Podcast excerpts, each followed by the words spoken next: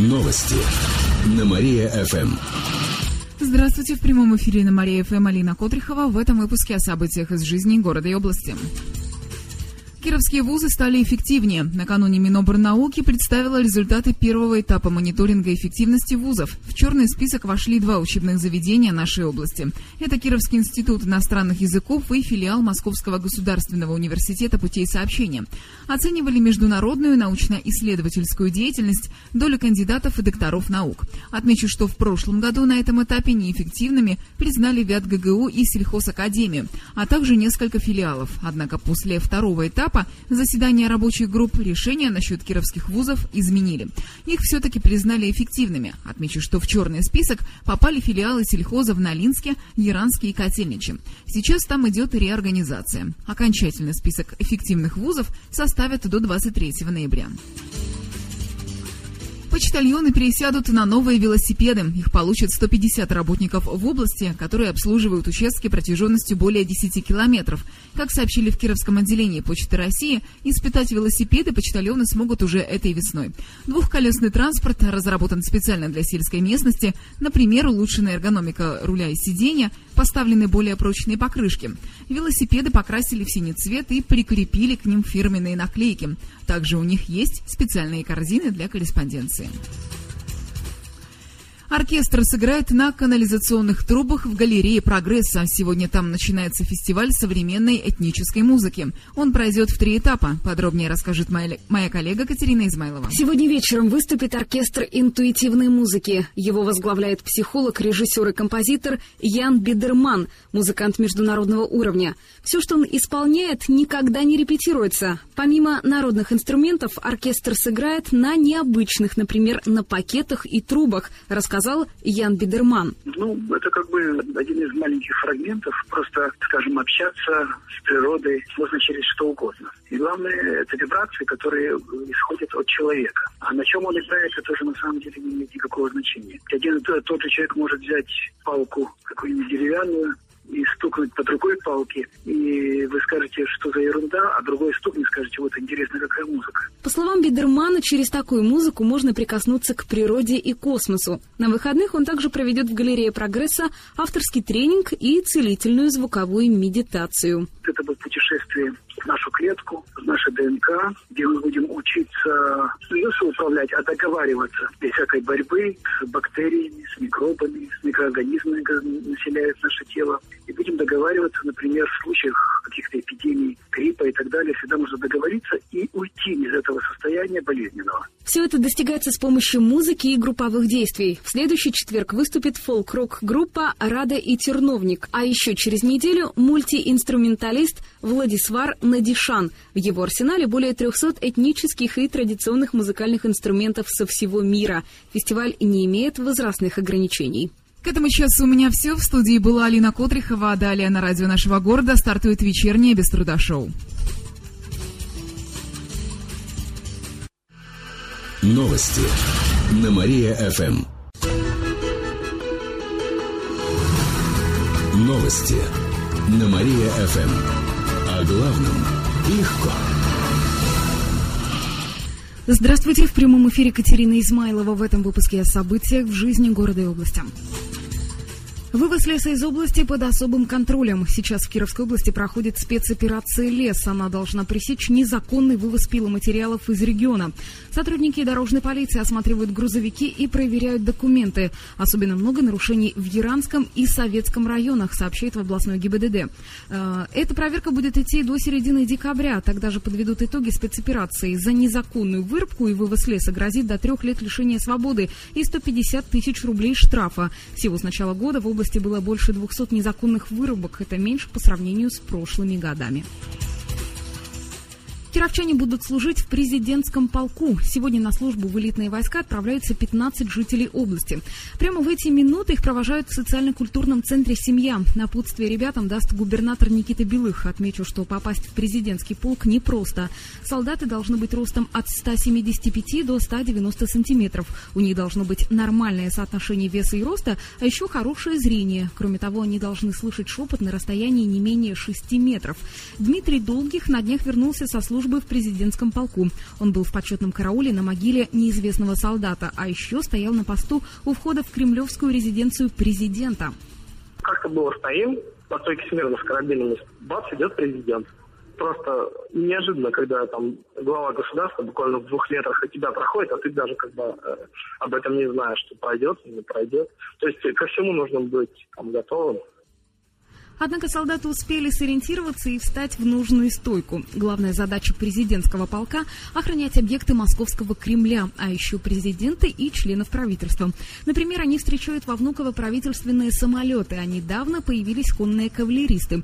Но служба тяжелая даже в элитных войсках. Демобилизованный солдат Андрей Кальсин рассказал, как военные приобретают кремлевскую стать. Не ломали, конечно, как кость там, но, но растягивали буквально все эти суставы и в, и в колени, и, по-моему, в этом, и в тазу. Чтобы, ну, чтобы они стояли более прямо, чем все остальные.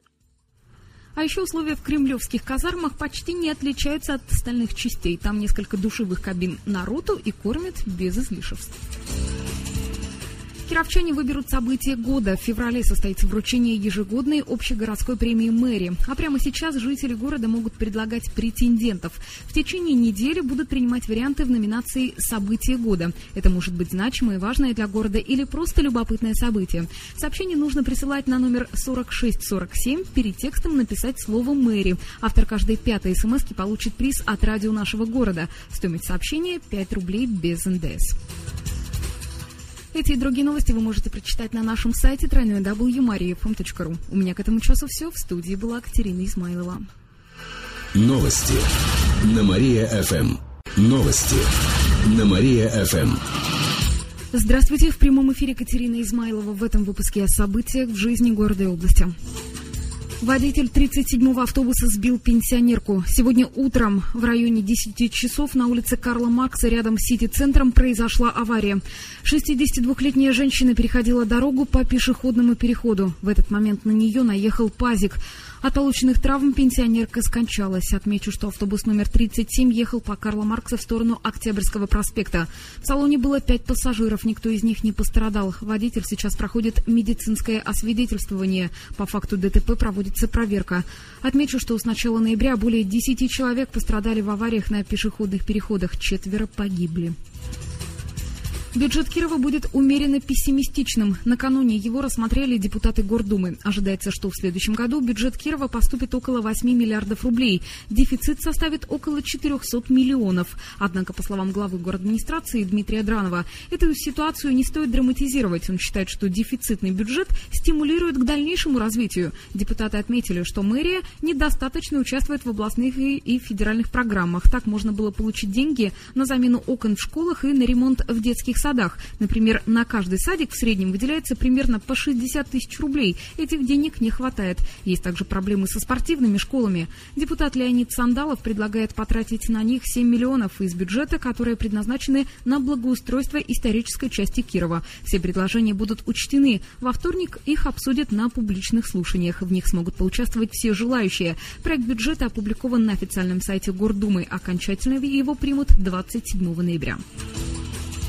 Вятский лось пройдет по Слободскому району. Так называется соревнование по комбинированному туризму. Они стартуют сегодня. Их проведут среди команд Приволжского федерального округа. В молодежном информационном центре пояснили, что это приключенческая гонка с элементами выживания на природе.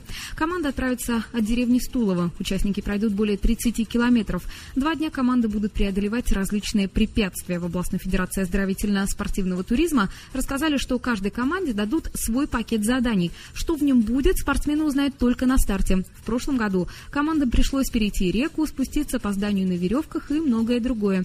Нашу область будут представлять две слободские команды. Кроме них приедут гости из Нижегородской области, Татарстана, Коми и других регионов.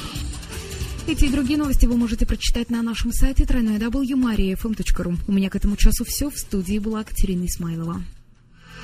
Новости на Мария-ФМ. Новости на Мария-ФМ. Здравствуйте, в прямом эфире Катерина Измайлова в этом выпуске о событиях в жизни города и области. Таксисты проконтролируют пьяных водителей. Работа начнется в ближайшее время. Кировские таксисты предупредят ГИБДД о подозрительных водителях. Они сообщат номер и марку машины, если заподозрят автомобилиста в нетрезвом вождении. Гаишники сразу отреагируют на информацию. На особом контроле у таксистов будут ночные клубы и бары. В ГИБДД считают, что так они помогут снизить число аварий на дорогах. Ежедневно в Кирове на смену выезжает более 100 таксистов. Решение о сотрудничестве было принято накануне. Глава регионального МВД Сергей Солодовников и сотрудники ГИБДД встретились с профсоюзом таксистов. Последние отозвались на призыв полиции сделать дороги безопаснее. Кировчане признаются в возрасте при покупке билета. С 5 декабря для приобретения билета на поезд нужно будет предоставить данные о месте и дате рождения. В региональном отделении Горьковской железной дороги сообщили, что полное имя и номер паспорта нужно будет по-прежнему указывать. Дополнительные сведения на самом билете отображать не будут. Это нужно для создания баз персональных данных пассажиров. Министерство транспорта гарантирует конфиденциальность информации. Такая база поможет улучшить безопасность в поездах. Для тех, кто покупает билет в кассах, процедура не изменится, а кировчанам, которые заказывают через интернет, придется заполнить лишние строчки. Кировчане вспоминают погибших в авариях. Сегодня волонтеры вышли на театральную площадь. В руках у них плакаты с именами кировчан, попавших в аварии. Такую акцию активисты проводят ко Всемирному дню памяти жертв ДТП. Он состоится в воскресенье. Прямо сейчас волонтеры идут к цирку. Там они выстроятся живой цепью. А в травмбольнице сотрудники Кировской ГИБДД сегодня проводят обучающую игру с детьми, пострадавшими в авариях. Им подарят раскраски и другие подарки с символикой ГИБДД.